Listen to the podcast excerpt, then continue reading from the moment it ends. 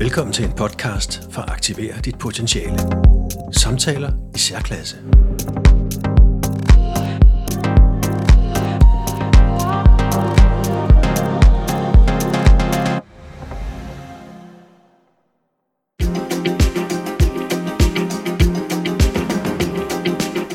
Zoning. Samtaler i særklasse. Jeg sidder i bilen. Radioen er tændt, for jeg kan rigtig godt lide at høre radio. Det er næsten altid taleradio, selvom det vist er lidt umoderne. Men det er en god fornemmelse at følge med og blive inspireret af verden. De er nået til et debatprogram. Der er nogle politikere i studiet, sammen med en specialist og et par meningsdannere. Måske er det journalister. Meget klassisk opstilling. Så går debatten i gang.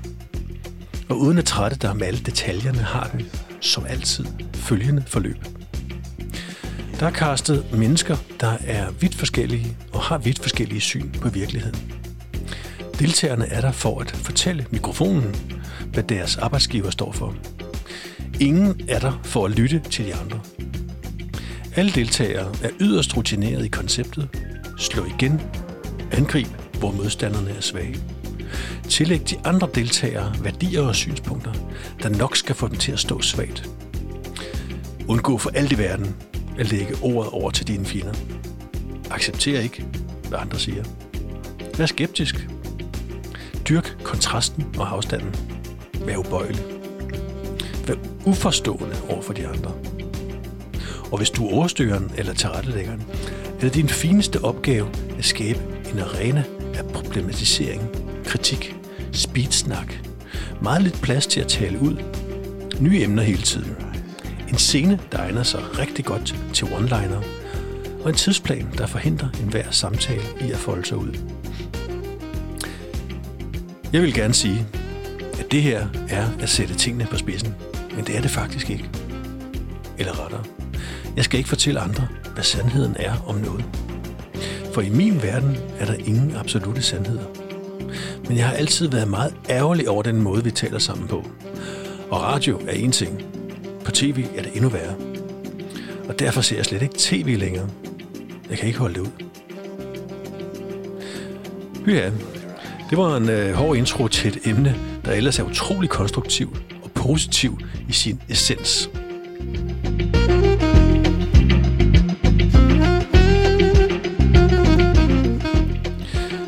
Så hvordan taler vi bedre sammen? Det kan være, at jeg er mere følsom end så mange andre i forhold til at ønske mig gode og venligsindede rum til samtaler. I hvert fald har jeg rigtig længe tænkt på, om der måske findes en bedre måde at tale sammen på end den nuværende. For den er i hvert fald ikke særlig rar eller god, efter min mening. Jeg får næsten lyst til at sige, at den ikke engang er ligegyldig eller bare meningsløs, men ligefrem skadelig. Jeg får mindelser fra historietimerne og det gamle Rom.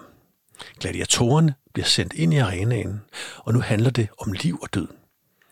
Der er kun plads til én, vinderen. Så modstanderne skal ned med nakken og slagtes. Hvem vandt debatten? Handler det om at vinde en debat? Det giver sådan en underlig fornemmelse af, at menneskeheden ikke er nået et skridt længere end dengang. Det er nemt at kritisere. Øh, det er langt sværere at finde alternativer og bedre løsninger. Jeg ved det. Men nu står en løsning mere og mere skarpt i horisonten. Jeg har simpelthen fundet et svar. Og nej, det er ikke svaret. Den sandhed, der står hugget i sten oppe på et bjerg. Det svar, som jeg helt sikkert vil forsvare til den bedre ende. Det svar, der ikke findes alternativer til.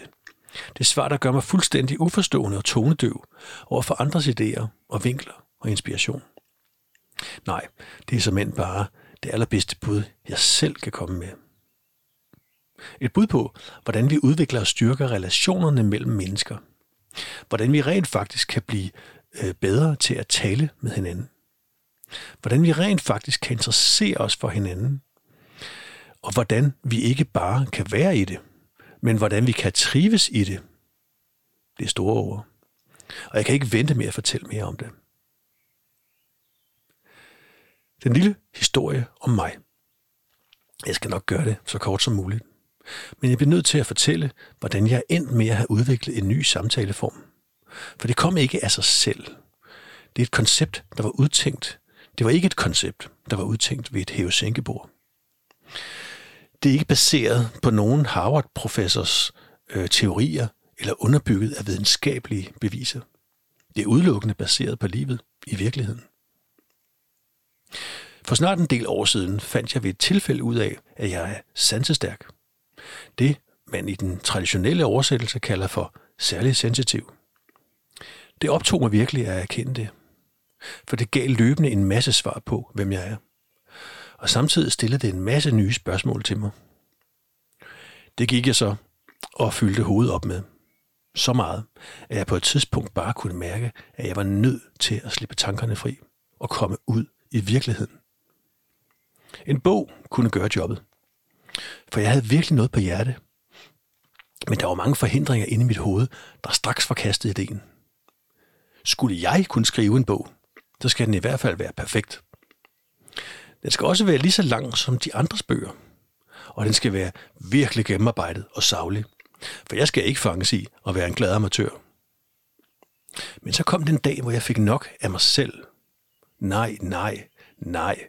Kom nu bare i gang. Jeg havde virkelig energien. Og den eneste, der stod i vejen for mit vigtige bogprojekt, var mig selv. Der var ganske enkelt ikke andre.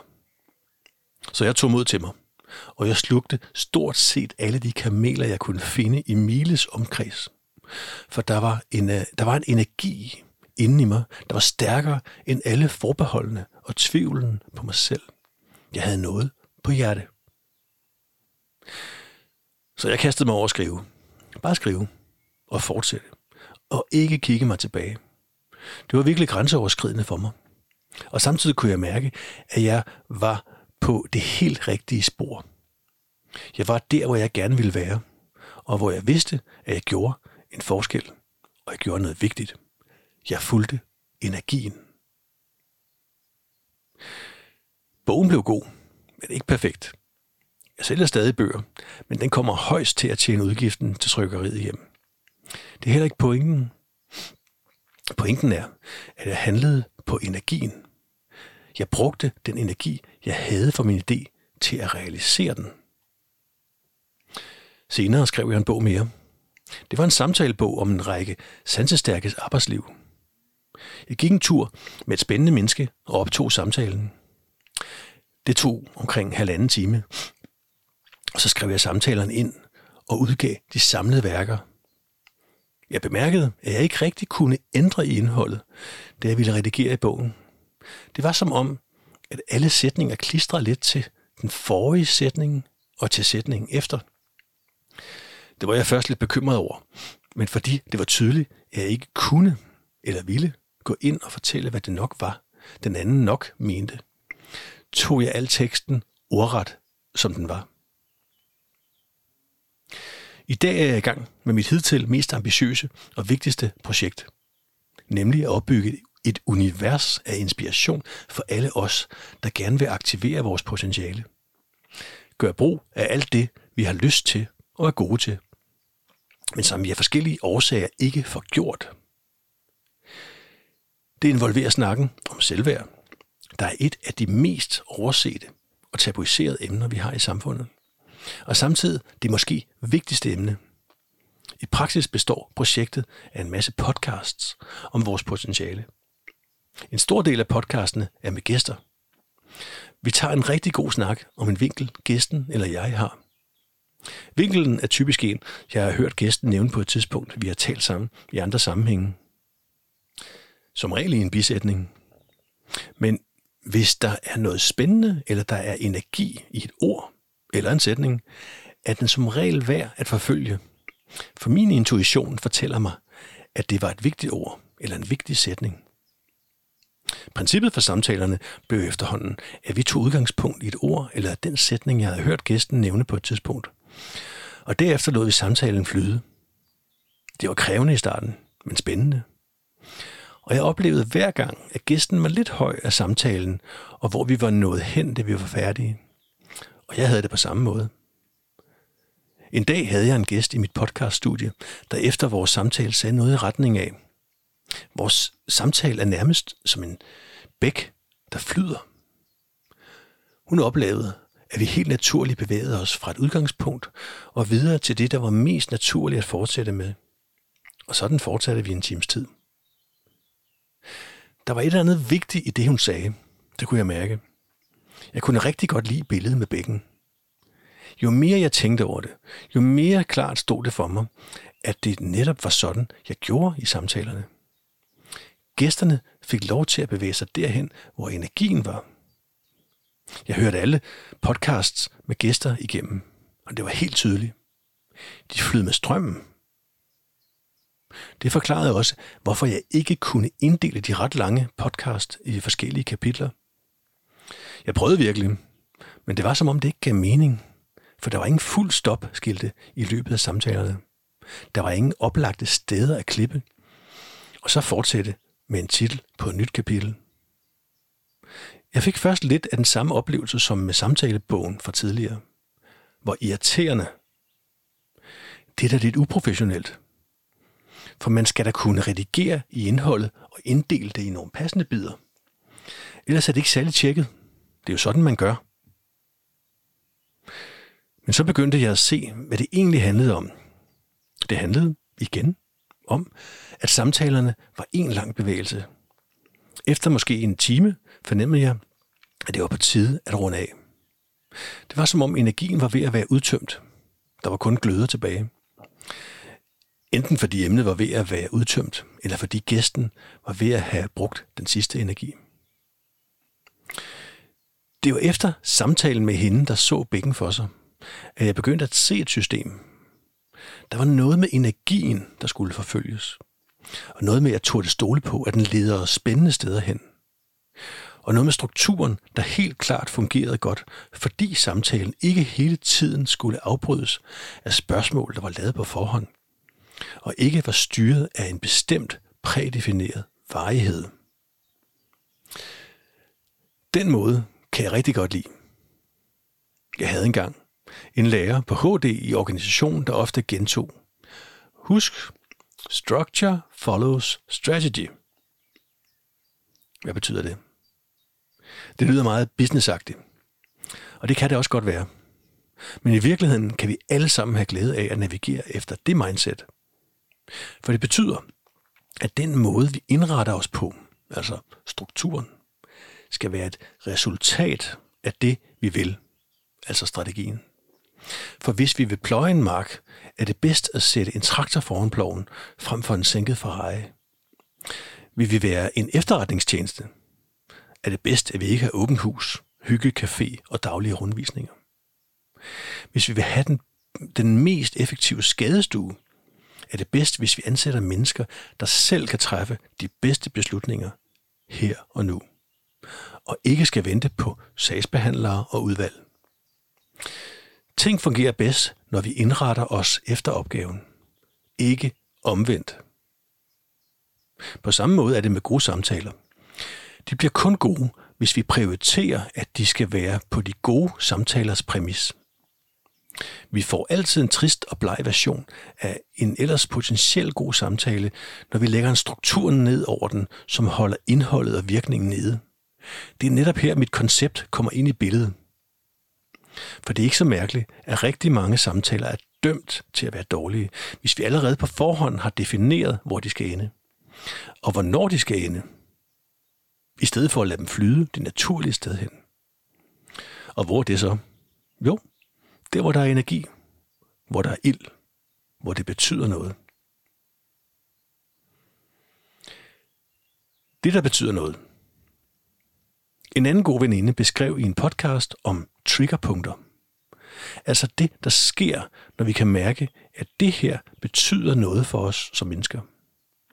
Det kan være på godt og på ondt. Det kan være i form af frustration, tvivl, irritation, mindreværdsfølelse, provokation, opgivenhed, trodsighed, stolthed osv. Men det kan også være i form af glæde, passion, begejstring, lykkefølelse. Ja, du er med. Det, der er fælles for alle triggerpunkterne er, at de fortæller, hvad der betyder noget for os. For vi lader os påvirke af dem. Der sker noget i os. På en måde er det som en slags gaver, beskriver hun. For de fortæller os ganske gratis, hvad der er vigtigt for hver enkelt af os. Altså for netop dig eller mig. Der er igen noget med energien, der spiller en rolle. Der er et eller andet i det med energi, der både kan fortælle os, hvad der betyder noget for os, og hvad der skal til, for at vi gør det, vi synes er rigtig vigtigt for netop os. Lad os bytte rundt på tingene. Der begyndte efterhånden at tegne sig et billede af noget vigtigt. Der var noget, der gik igen. Det med energien, og hvor vi selv er i forhold til energien. Jeg oplevede, at jeg ubevidst i lang tid havde mærket, hvor energien i samtaler var, og navigeret efter den som en slags ledetråd, og som en slags erstatning for den traditionelle struktur, man normalt, normalt ville opbygge. Men som sagt, structure follows strategy. Og hvis det udsagn holder, har jeg fat i noget vigtigt, nemlig at rækkefølgen er helt afgørende. Så jeg tilpasser strukturen til samtalen, i stedet for at tilpasse samtalen til strukturen. Og det gør en kæmpe forskel. Derfor står jeg nu med et eller andet, jeg har lidt svært ved at sige, hvad er, men som er utrolig vigtigt, øh, gavnligt og menneskevenligt. Jeg står med en ny og anderledes samtaleform, og netop den, jeg selv altid har sukket efter. Og, som jeg vil komme ind på lidt senere, et begreb, der kan rigtig meget ud over at skabe gode samtaler. Nu skulle den bare have et navn, for ellers findes den ikke. Jeg brugte jævnligt sætningen in the zone, for det var netop der, at energien er. Det handler om at være in the zone. Så en nær, nærliggende tanke var zoning. Det er et ord, der allerede findes. Det er engelsk og betyder noget i retning af byplanlægning eller lokalplan. Det var ikke så tosset. For selvom det ikke har noget med byer eller infrastruktur eller dankort at gøre, virkede det alligevel rigtigt.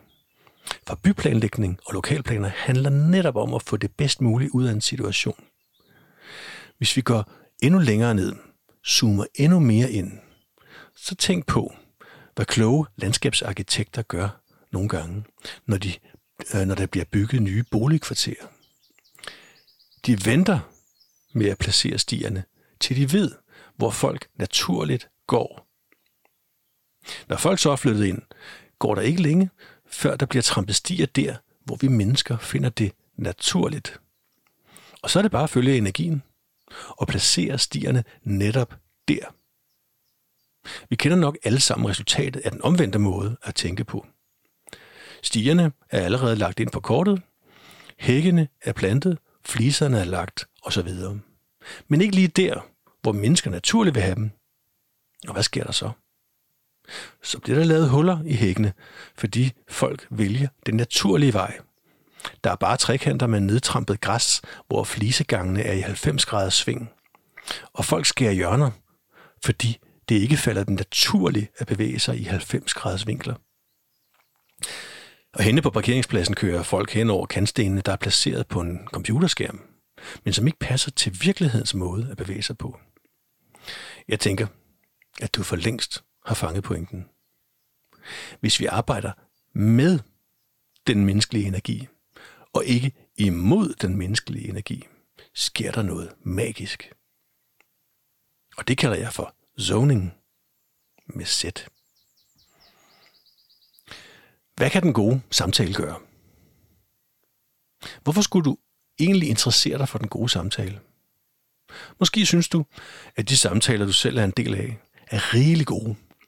Og dem, der øh, er på arbejde med vennerne og i samfundet, fungerer helt fint. Hvorfor overhovedet interessere sig for at produktudvikle samtaler? At tale og lytte er et potentiale, der ikke kan overvurderes. Der er mange skabninger ud over mennesket, der både kan tale og lytte, eller i hvert fald kommunikere med hinanden på forskellige måder. Men mennesket skiller sig ud. Vi har med tiden udviklet os til at fungere særdeles godt i meget store flokke. Den udvikling har givet os en enorm styrke. Der er ligefrem, grund til, øh, ligefrem en god grund til, at vi mennesker er skaldet i ansigtet. Ja, altså bortset fra skægvækst. For når vi er mange sammen hele tiden, så har vi brug for at navigere efter de andre. Og derfor har vi udviklet evnen til at aflæse en masse i andres ansigtsudtryk. Det er nemlig utrolig nyttigt, når vi skal navigere i forhold til andre. Og det kan vi bedst, når vores ansigter ikke er fyldt ud med hår, som for eksempel hos en hund. Efter min mening ligger der enorme og skjulte potentialer i at blive god til at aflæse andre. Men den helt afgørende styrke, vi mennesker har, når det kommer til kommunikation, er vores sprog. Tænk, hvor stor en rigdom vores sprog er for den menneskelige race, og hvad sproget har givet os af muligheder for at udvikle os gennem tiden. Men sproget skal plejes. Ellers vil det degenerere, ligesom alt andet. Hvis vi ikke har kærlighed til at bruge sproget rigtigt og kommunikere på en måde, der er konstruktiv, bevidst, givende og interessant, så det genererer vi. Ikke bare vores sprog, men som mennesker. Til gengæld kan vores sprog og vores samtaler udvikle vores verden i en positiv retning, og de kan give os et godt liv. Sproget og de, øh, og de gode samtaler er et potentiale, vi, efter min mening, skal dyrke. Et potentiale, vi skal aktivere så meget vi kan. Lad mig rise nogle grunde op til, at vi har glæde af samtaler. Vi kan godt klare os uden at tale med andre, men samtidig tror jeg, at de fleste kender til styrken i at tale med andre, frem for kun at tale med os selv. Selvudtryk og forståelse af os selv. Vi kan forstå os selv bedre, når vi udtrykker os i tale. Vi kan sætte ord på tanker og følelser. Vi kan skabe klarhed, og vi kan blive bevidste om os selv og verden omkring os. Frisætning af følelser og stress. Alene det at blive hørt af et andet menneske er sundt for sjælen. Vi kommer af med indstængte følelser, når vi taler. Vi får meget nemmere klarhed og svar, når vi skal formulere et problem, en bekymring eller en idé til andre. Og så er det en lettelse at betro sig til andre, hvis vi er stressede eller bekymrede. Der er en grund til, at psykologer, coaches, stressvejledere og andre bruger samtalen som værktøj. Vi kan udtrykke os selv og vores behov. Det er meget enkelt. Hvis der er noget, vi gerne vil eller ikke vil, er den nemmeste genvej at sige det. Her kender jeg selv resultatet af ikke at være så god til at sige det, der skal til. Mistrivsel. Og tilsvarende føles det rigtig godt, når jeg så mander mig op og fortæller verden, hvad jeg synes er vigtigt. Det er så godt for selvværdet. Opbygning, vedligeholdelse og udvikling af vores relationer. Relationer er noget af det vigtigste for os mennesker. Langt de fleste af os er stærkt afhængige af gode relationer til andre mennesker. Og, og, og vi vil dem gerne. Vi har brug for dem. Af alle grunde. Samtaler mellem rigtige mennesker i, i samme lokale er et eksempel på noget stærkt og engagerende. Men jo mere vi ender med at skrive beskeder til hinanden i ultrakorte sætninger, med masser af emojis, med indhold, der er kalorielet og tvetydigt, jo mindre gør vi, øh, gør vi brug af samtalepotentialet til stærke relationer. Tænk på, hvor mange emojis med ansigtsudtryk vi er begyndt at bruge. Hvorfor? Fordi modtagerne har brug for at vide lidt mere end, hvad der står i de korte sætninger. Og afsenderen har brug for at nuancere sin korte tekst lidt mere. Ansigtsemojis er i virkeligheden bare en meget udvandet erstatning for at kigge på hinanden. Mennesket har omkring 43 muskler i ansigtet.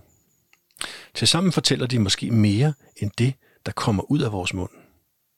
Så når vi næsten insisterer på ikke at se hinanden eller mødes rigtigt, men holder os til korte sætninger, øh, forkortelser og nogle øh, simple emojis vist på små skærme, så går vi glip af noget værdifuldt. Hvis vi trods alt vælger at ringe til hinanden, kan vi godt nok ikke nødvendigvis se hinanden, men vi kan blive meget klogere på hinanden ved at lytte til tonefaldet og alt det, Vi er udstyret med evnen til at suge til os. Det er godt mod ensomhed. Samtaler knytter mennesker sammen. En af fællesnævnerne for de mennesker, der føler sig ensomme, øh, det er, at de ikke har nogen at tale med. Det er meget enkelt. En bredere horisont. Når vi taler med hinanden, lukker vi op for muligheder for at blive inspireret af andre og blive udfordret på vores synspunkter, idéer og verdensbillede. Jeg kunne sikkert blive ved, for der er næsten uendelig mange gode grunde til at interessere sig for den gode samtale. Hvis jeg slutter af med at perspektivere, hvordan noget så vigtigt som vores lands og verdens politiske samtaler har det med at udvikle sig, vil jeg sige, der er plads til forbedring. Og at der skal to til en tango. En ting er, at vi alle kender begrebet politikersvar og one-liner. Noget andet er, at en god samtale kræver to parter, der har samme dagsorden. Og jeg kan godt forstå, hvorfor en del politikere taler, som de gør. Efter min mening er deres samtalepartner organisationer og virksomheder, øh, der har en helt anden dagsorden. Sat på spidsen handler den om at finde sensationen, fejltrinet, dobbeltmoralen, selvmodsigelsen, usikkerheden, antydning af en skandale osv. Det handler ikke så meget om, øh, hvad de har på hjerte. Og resultatet? At enhver erfaren politiker for længst har lært ikke at sige noget, der kan fortolkes. For så bliver det fortolket. Og sjældent i politikernes fører. Det er et eksempel på, hvad dårlige samtaler kan føre med sig. Prøv at tænke på, om du kender den slags i dit eget liv. På arbejdet, derhjemme, blandt venner.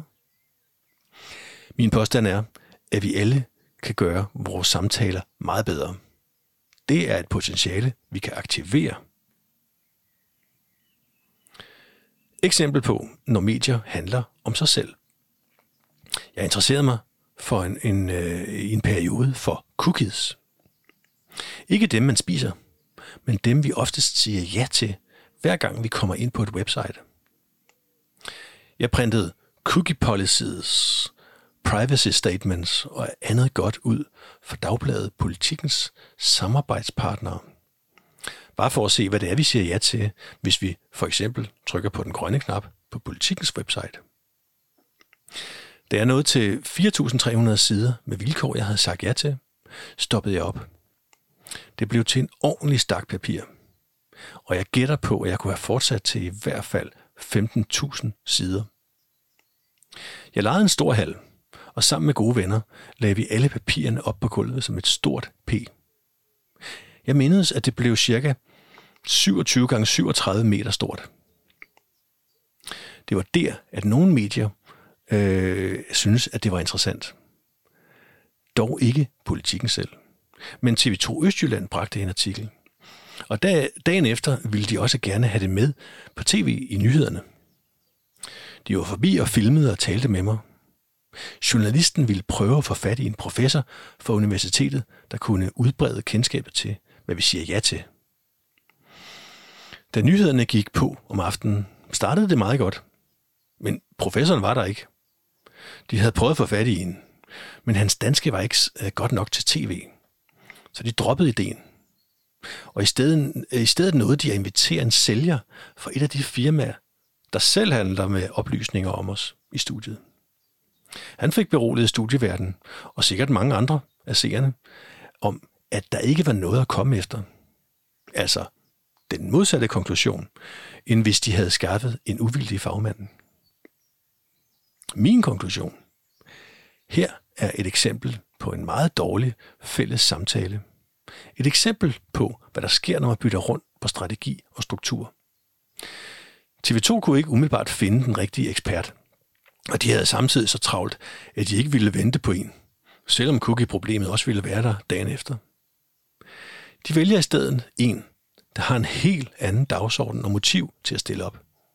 Man kan næsten sige, at operationen lykkedes, patienten døde. Eller man kunne sige, solved in our end. forstået sådan, at TV2 fik lavet deres aftennyheder lige til tiden, og folk blev godt underholdt. Men få vidste, at de kort forinden havde vendt rundt på historien. Fordi deres prioritet var at lave en bestemt slags udsendelser på et bestemt tidspunkt i en bestemt længde. Den slags er dybt skadelige, hvis nogen skulle finde på at spørge mig. Og så tilbage til zoning igen. Hvad kan zoning bruges til? Udover samtaler. Jeg lovede at vende tilbage til, hvad zoning kan bruges til. Altså udover de gode samtaler. Jeg tager fat i det i detaljer i andre bøger, men du skal da lige have en forsmag. Undervisning. Tænk, hvis vi kunne blive bedre til at arbejde med, hvor energien hos eleven og den studerende er. Tænk på, hvordan vi danskere lærer tysk. Jeg lærte kasserollebøjningen og en masse grammatik, og dativ og akkusativ. Øh, for mit eget vedkommende ville tysk have været en helt anden øh, befriende oplevelse, hvis undervisningssektoren havde set tysk som det, det er. Et sprog. Et sprog, rigtige mennesker taler. Ikke en matematisk øvelse, hvor det mest handler om at undgå fejl. Jeg tror, at tysk har skræmt mange danskere fra nogensinde at, at forsøge sig på tysk. Fordi det er en katastrofe, der er skrevet ind i køreplanen. Tænk hvis, hvis vi i stedet lærte en masse fraser og oplevede, at vi da godt kan tale tysk. At det bare er et sprog, og at det er sjovt. Og at vi bare kan tage til Tyskland selv og opleve det i virkeligheden. Men det gør vi sjældent. De fleste af os kører igennem Tyskland for at komme på ferie. Altså gennem. Personlig udvikling. Jeg beskrev billedet med zoningen, der er som en bæk, der flyder, og som en ild, der skal holdes ved lige. Undervejs vil der være sten i bækken. Nogle sten har altid været der, og de er svære at flytte. Dem kan vi kalde for vilkår.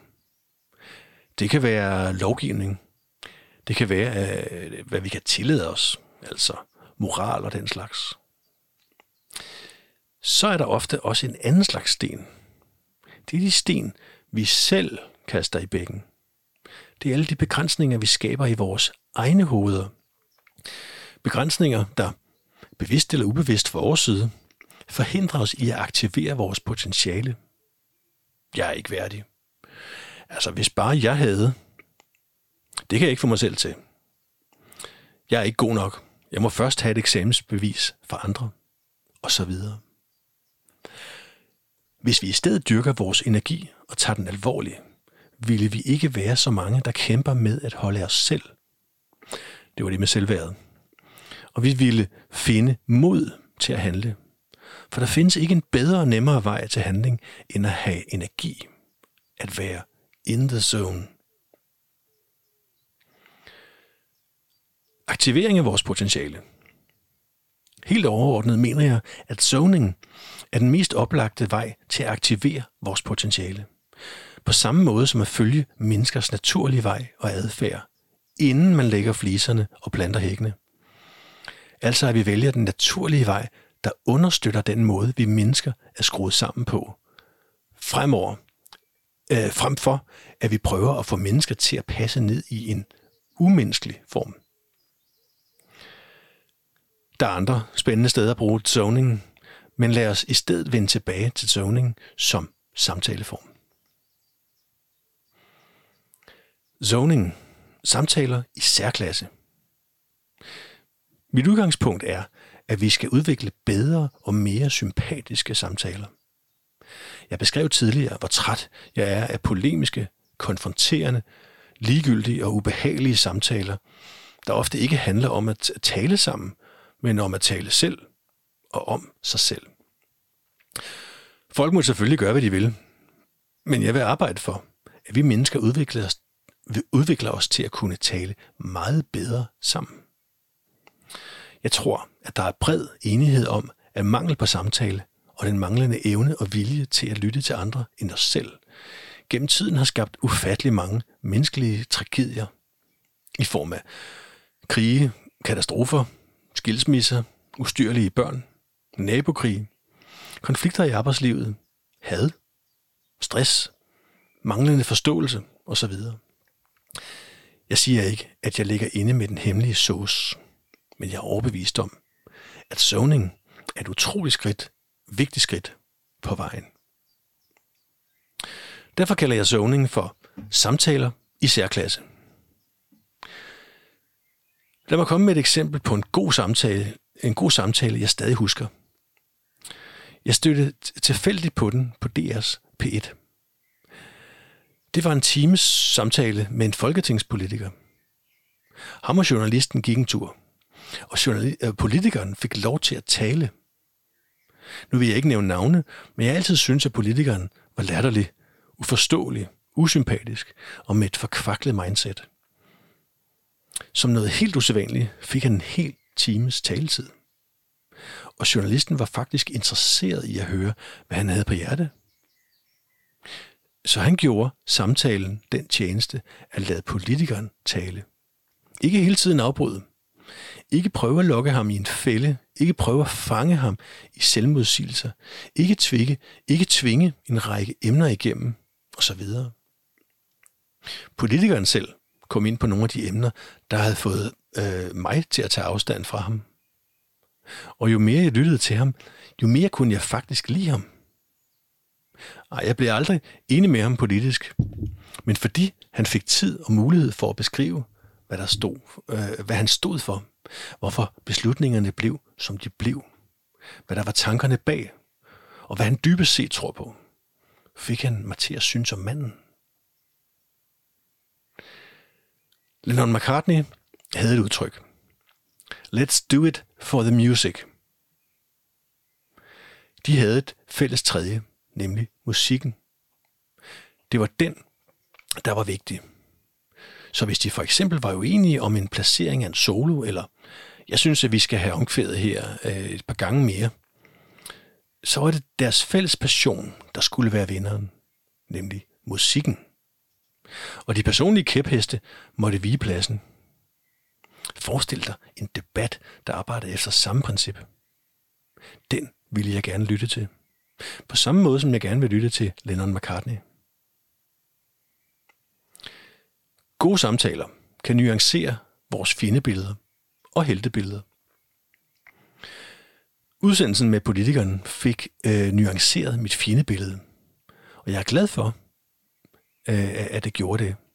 Jeg tror, at langt de fleste af os har en naturlig tendens til lidt for kontrastrige fjendebilleder og heltebilleder. Det er som om, vi har brug for at kunne placere mennesker, virksomheder, lande, kultur osv. i nogle veldefinerede bokse. Det har helt sikkert sit udspring i noget urgammelt, ser jeg for mig. Noget med mønstergenkendelse. Vi har altid haft brug for at kunne identificere fjender og venner ud fra en forsimplet bedømmelse. Hvis en politiker kommer fra et bestemt parti, ved jeg alt om ham eller hende. Hvis der kører en sænket sort BMW forbi med høj musik, ved jeg alt om dem i bilen. Og hvis nogen taler vesttysk eller københavnsk, ved jeg alt om dem. Og tilsvarende med vores helte. Den kan vi godt lide at beholde i kasser. Øh, jeg er socialdemokrat, eller noget andet. Altså, må der findes nogen helt ind til benet, øh, der er et partiprogram. Eller, det er kun Apple, der kan lave de fedeste løsninger. Her er jeg selv gerningsmanden. Jeg ved egentlig godt, at det er en sandhed med modifikationer. Eller hvad med, øh, Danmark er det bedste land, man kan leve i. Jeg er enig, men jeg er også opmærksom på, at jeg selv er et produkt af Danmark. Gode samtaler kan nuancere vores verdensbillede, men det er ikke sikkert, at vi reelt er interesseret i det, for det føles mere komfortabelt ikke at blive forstyrret. Ikke at nuancere, men at blive, hvor vi er. Mentalt og fysisk. Når vi gør det, går vi desværre glip af utrolig meget værdifuld. Det gode liv, for eksempel. Hvad med lidt kritisk sans? Nu vil du måske indvende. Jo, men det hele er jo meget nemt, hvis vi bare skal øh, bruge en masse tid på at lytte til folk, der vil elske at tale i timevis. Og helst om sig selv. Det er fuldstændig ufarligt, og jeg gider i hvert fald ikke spille for meget tid på nogen, der ikke siger mig noget, og som jeg i øvrigt er fløjtende uenig med. Og det med at drøse sukker ud over det hele gør, at det bliver utroværdigt. Det er helt fair. Jeg har det selv sådan, at vi skal bruge vores kritiske sans, og ikke lade os manipulere andre. Men den her uendelige stræben efter at være den mest kritiske, den mest uforstående, den der lytter mindst, og så videre, er, efter min mening, en syg kultur. Forudsætningen for at bruge zoning er, at man rent faktisk er interesseret i den anden. At man rent faktisk gerne vil høre den andens fulde historie og version af sandheden. Eller bare den andens virkelighed. Og man må gerne udfordre den. Min erfaring er, at folk, der føler sig set og hørt, meget gerne vil udfordres.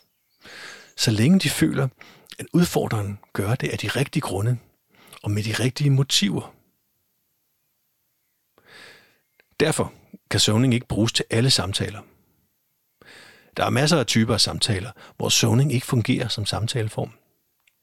Lad mig nævne afhøringer, gadeslagsmål, mennesker, der er uden for pædagogisk rækkevidde, hardcore interviews, for eksempel med politikere, når der ikke er noget at diskutere, når der er alt for lidt tid, og når den, man giver os taletiden, misbruger situationen og tilliden. Kan man bruge zoning i ligeværdige samtaler? Indtil nu har vi talt om, hvordan man får gode samtaler til at fungere, når man øh, har en zoner, det er vedkommende, der leder samtalen, og en privilegeret, det er vedkommende, der har taletiden. Altså hvor rollerne er fordelt, og der er indbygget asymmetri i samtalen. Men måske sidder du og tænker, mm, ja, men kan man så også have tilsvarende samtaler, hvor begge parter både er zoner og privilegeret? For hvad nu, når man bare sidder og snakker i sofaen, og det udvikler sig til en god og dyb samtale? Er det så et eksempel på zoning i funktion? Eller hvad nu, hvis man har en afdeling, der holder et afdelingsmøde? Kan man så bruge zoning til det?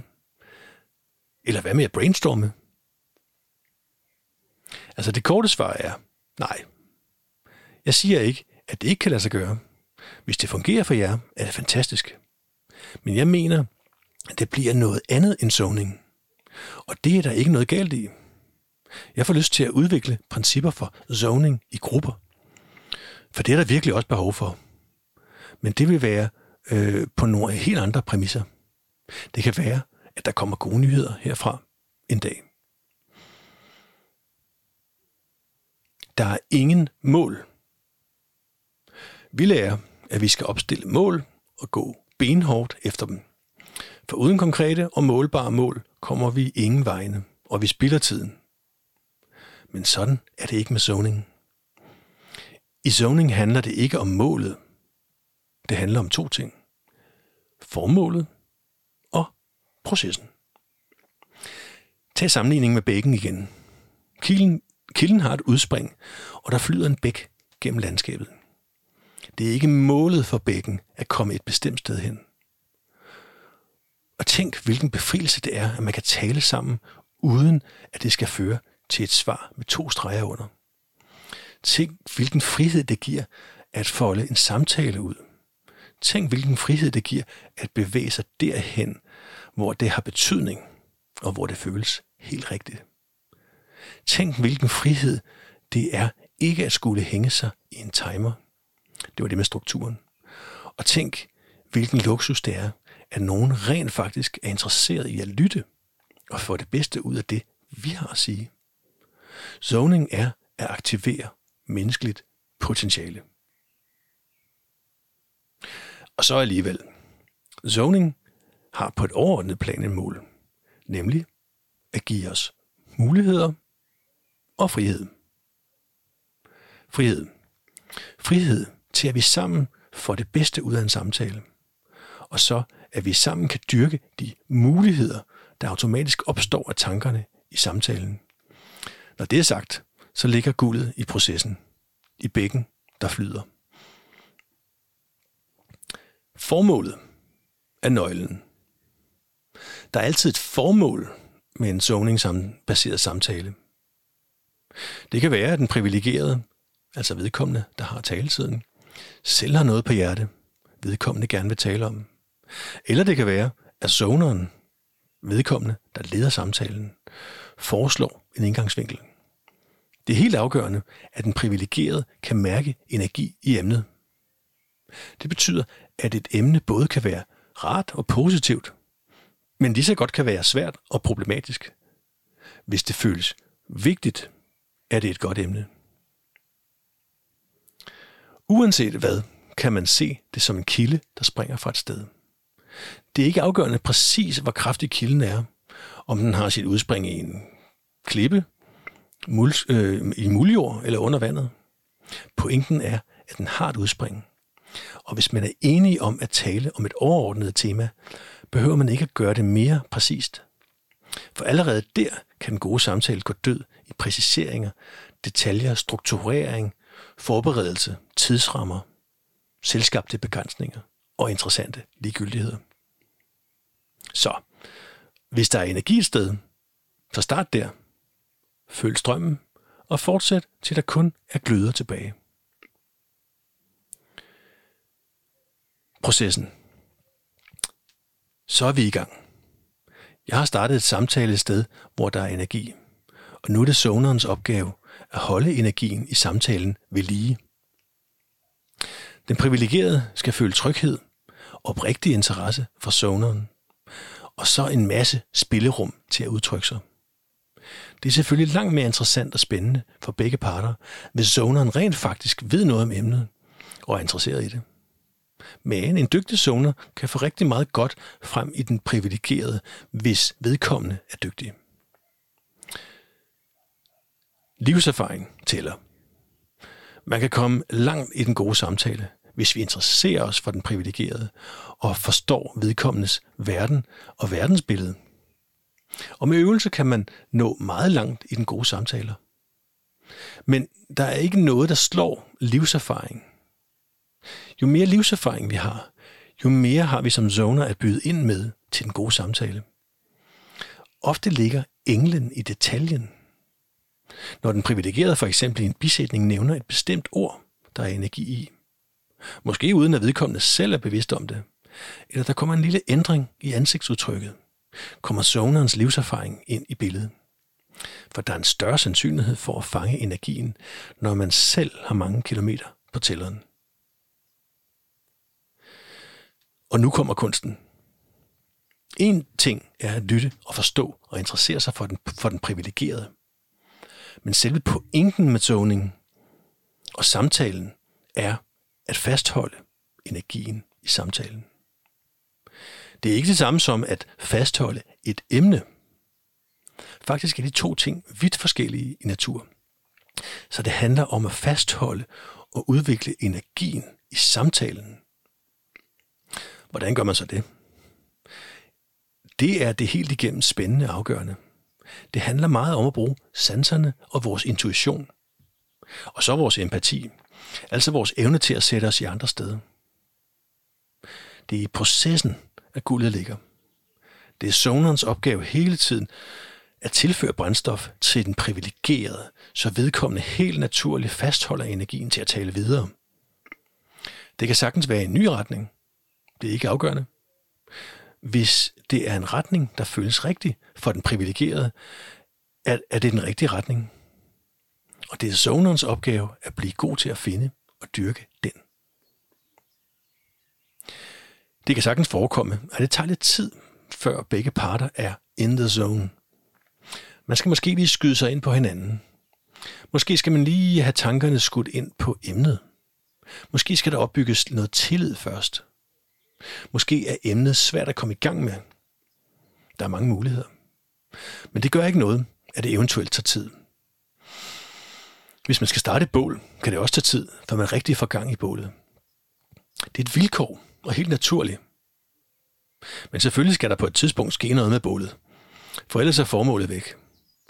Jeg vil sige, at der, det helst ikke skal være, vare længere end en halv times tid, før der skal være godt gang i samtalen. Ellers er det zonerens opgave at stoppe op. Og så er det bedre at tale med den privilegerede om, hvad der kan gøre samtalen bedre og anderledes, hvis det skal virke. I sidste ende kan det være, at det bare ikke fungerer. Og så er det bedst at erkende det. For der er ingen garanti for, at zoning virker for alle. I alle kombinationer. Sådan er det med alting. Fordelingen af taletid. Hvor meget af tiden skal den privilegerede sig tale? Det er virkelig svært at svare på. For det afhænger helt af samtalen, af emnet, hvor godt man kender hinanden, personligheder, tillid og en masse andre faktorer. Jeg vil sige, at hvis den privilegerede kan tale i 80% af tiden, har vi en god tommelfingerregel. Men det kan også være, at begge parter er glade, hvis den privilegerede taler i 60% eller 90% af tiden. Må zoneren også rådgive? Det er i nogle samtaleformer lidt fyfy at rådgive den anden part. Coaching for eksempel.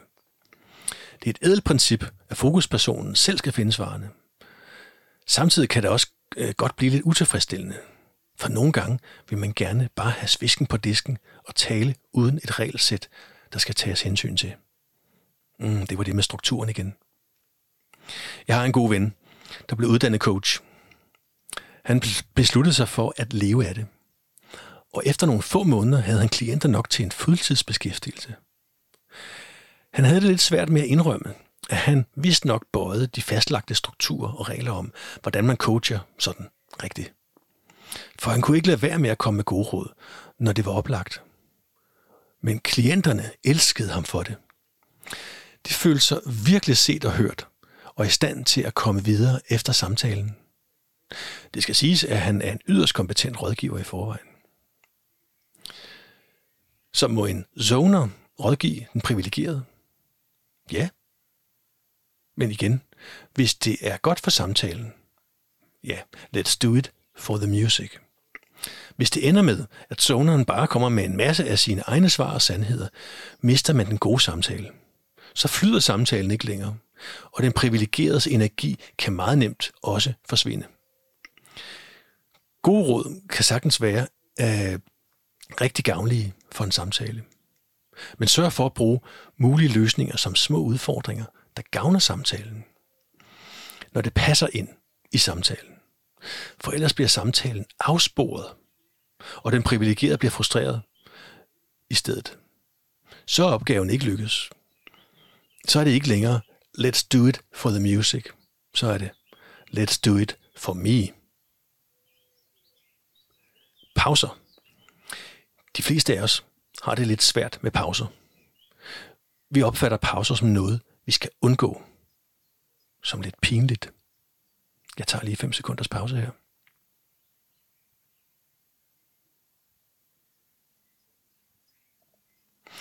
Som tegn på, at det her ikke rigtig fungerer. Lidt som den første date, der helt sikkert ikke skal blive til flere. Men pauser er en del af løsningen. Det er derfor, der er kapitler i bøger. Det er derfor, der er korte pauser mellem numrene til koncerter og så videre. I samtaler kan pauser være befriende.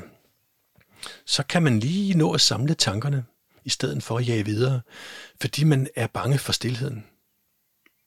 På latin har man ligefrem udtrykket horror vacui, frygten for det tomme rum. Det kan have mange udtryk. Det kan være kunstnerisk, men det kan også være helt lavpraktisk, at man skynder sig at hænge et billede op på væggen, hvor der er en tom plads. Fordi man frygter det tomme rum. Eller det kan være, at man krampagtigt fylder et potentielt tomt rum i en samtale, ud med en masse fyldord eller noget meningsløst, kun fordi man for alt i verden vil undgå stillhed. Men stillhed er også godt. Stillhed er et potentiale. Brug sanserne. Vores sanser er vores adgang til verden. Det er meget enkelt. Når vi bruger vores sanser, har vi i den grad aktiveret vores potentiale. For vores sanser fortæller os meget detaljerede og forfinede historier om verden og om os selv, og om vores relationer. I forhold til søvning kan vi bruge vores sanser til at mærke, hvor energien er. og hvor det er oplagt at bevæge samtalen hen. Det ligger helt naturligt til nogle mennesker. For andre er det noget, man skal lære. Det er ikke alle, der kan blive gode zoner, for det kræver en god øh, portion indsigt i andre mennesker, indsigt i sig selv, empati og en personlighed, hvor man ser sig i stand til at lytte og få det bedste ud af den privilegerede. Det er, med andre ord, ikke anderledes end alt muligt andet.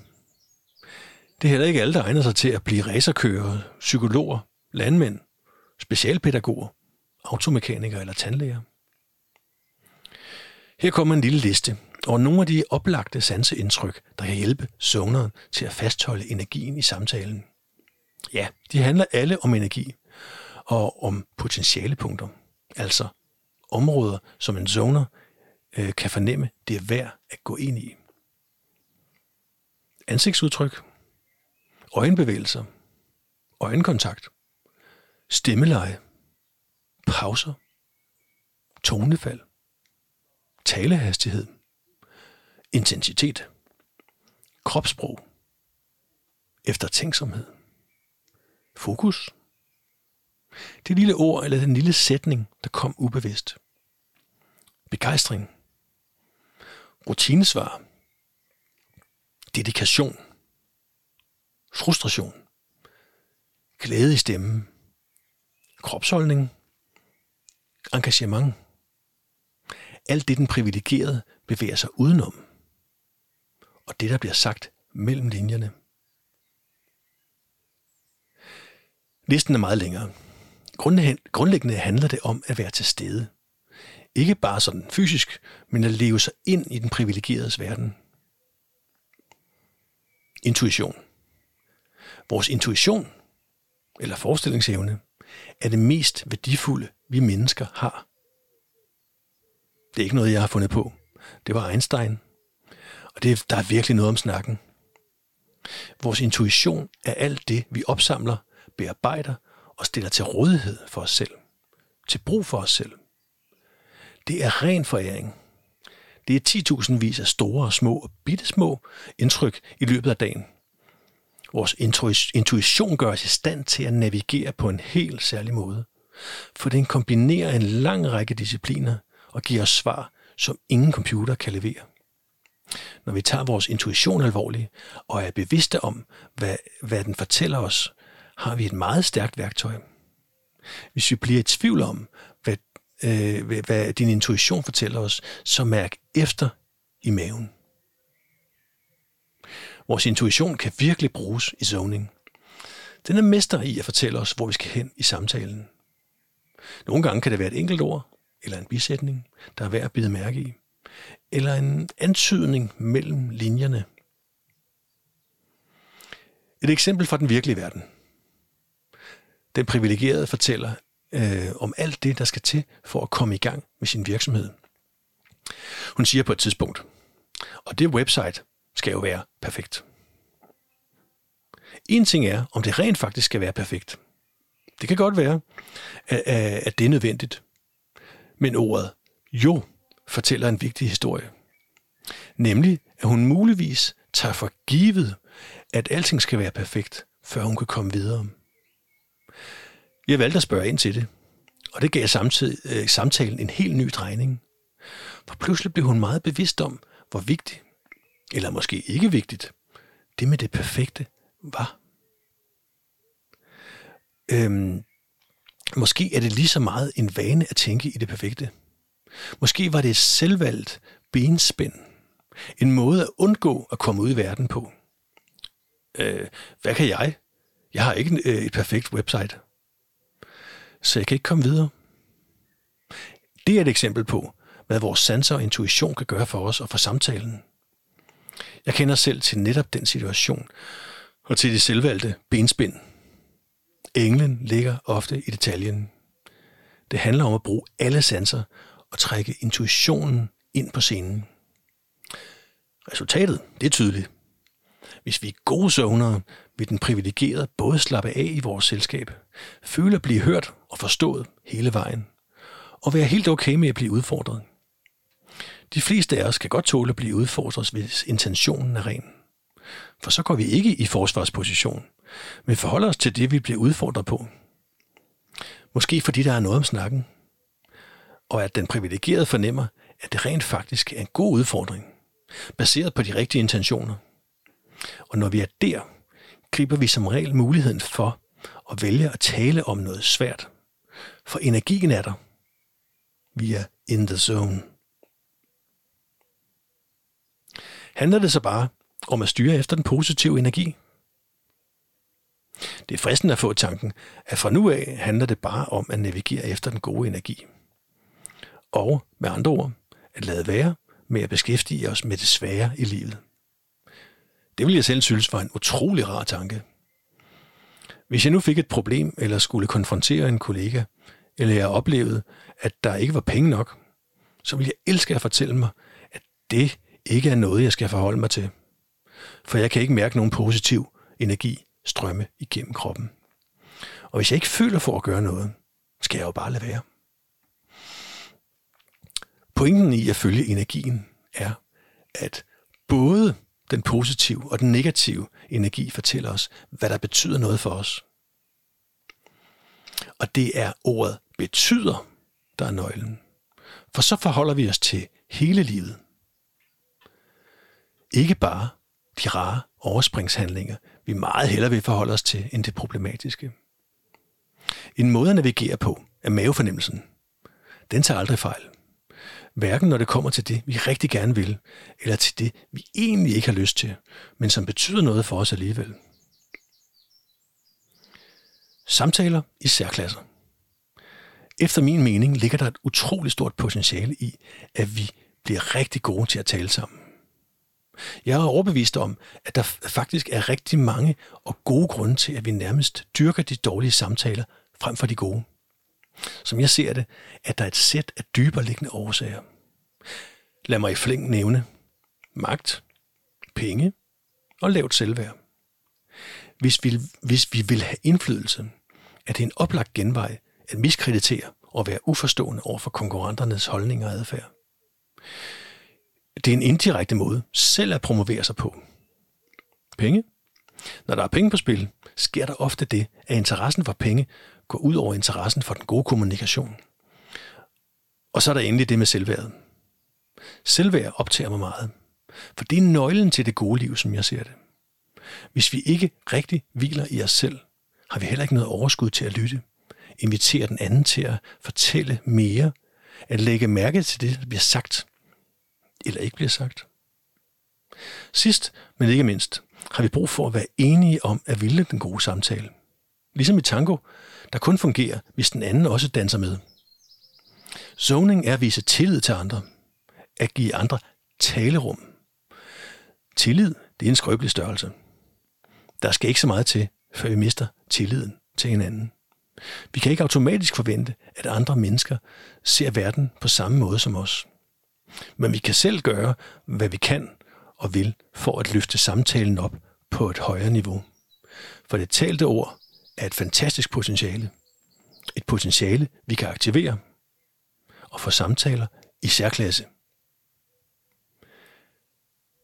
Zoning kan også bruges til at skrive bøger med. Denne her lille bog er skrevet efter zoning-princippet.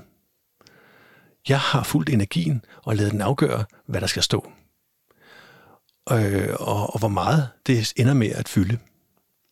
Det var fra starten ikke meningen, at det skulle være en rigtig bog, men mere en lille bog eller et hæfte. Formålet var at udkomme med en masse af mine tanker om zoning, og gøre det på en måde, så jeg lagde mærke til, hvad der optog mig, mens jeg skrev. Og så lade det ene emne tage det næste. Lad emnet flyde som en bæk. Det er ikke sikkert, at det er en form, der passer for dig.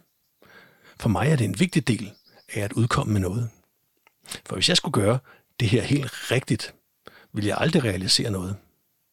Fordi det skulle være perfekt først. Så selvom det er lidt, ufor, lidt udfordrende at være uden for komfortzonen, er det samtidig meget tilfredsstillende. Og det føles godt at lade energien styre indholdet. Det kræver noget tro på mig selv. Noget, jeg ellers arbejder hårdt på at få mere af. Denne her lille bog er et skridt på vejen. Mere end en samtale. Jeg har fokuseret meget på det talte, øh, den talte samtale øh, mellem to mennesker. Men samtale kan jo også foregå alle mulige andre områder og på andre måder, hvis vi stiller lidt uskarpt. På skrift for eksempel. Det kan være, at der en dag kommer en lille bog om netop den måde at samtale på. Det skriftlige har mange styrker, men det handler meget om at udnytte de styrker, der ligger i at skrive, og bruge dem rigtigt. For når vi ikke kan se de mennesker, der skriver til os, eller som vi skriver til, er der en stor del af kommunikationen, der ikke længere findes. Og det er langt sværere at udtrykke sig detaljeret på skrift, end over for vedkommende live and direct. Og langt nemmere at misforstå hinanden på skrift. Fordi vi selv tillægger ordene betydning og hensigter, som afsenderen måske slet ikke havde. På skrift kan det være svært at stande op og spørge, hvis man bliver i tvivl om noget. Det er en af grundene til, at mundtlige samtaler er så værdifulde.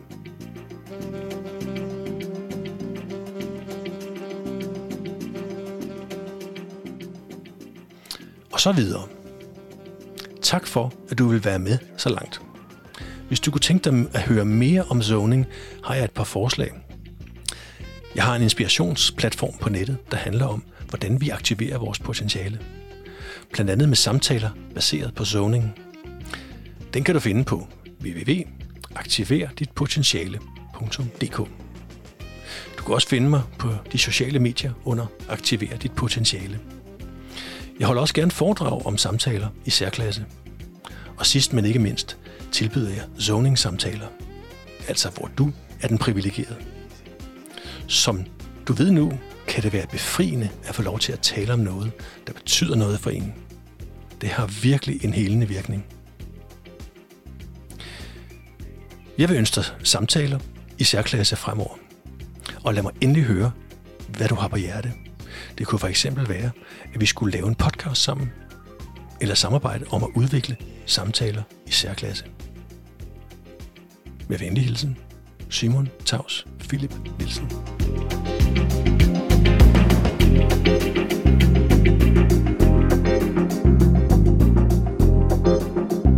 Close your eyes.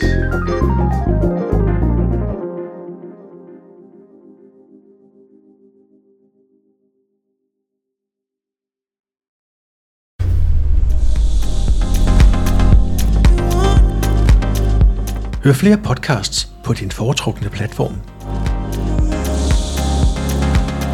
Og gå ind på aktiverditpotentiale.dk når du selv har noget vigtigt på hjerte.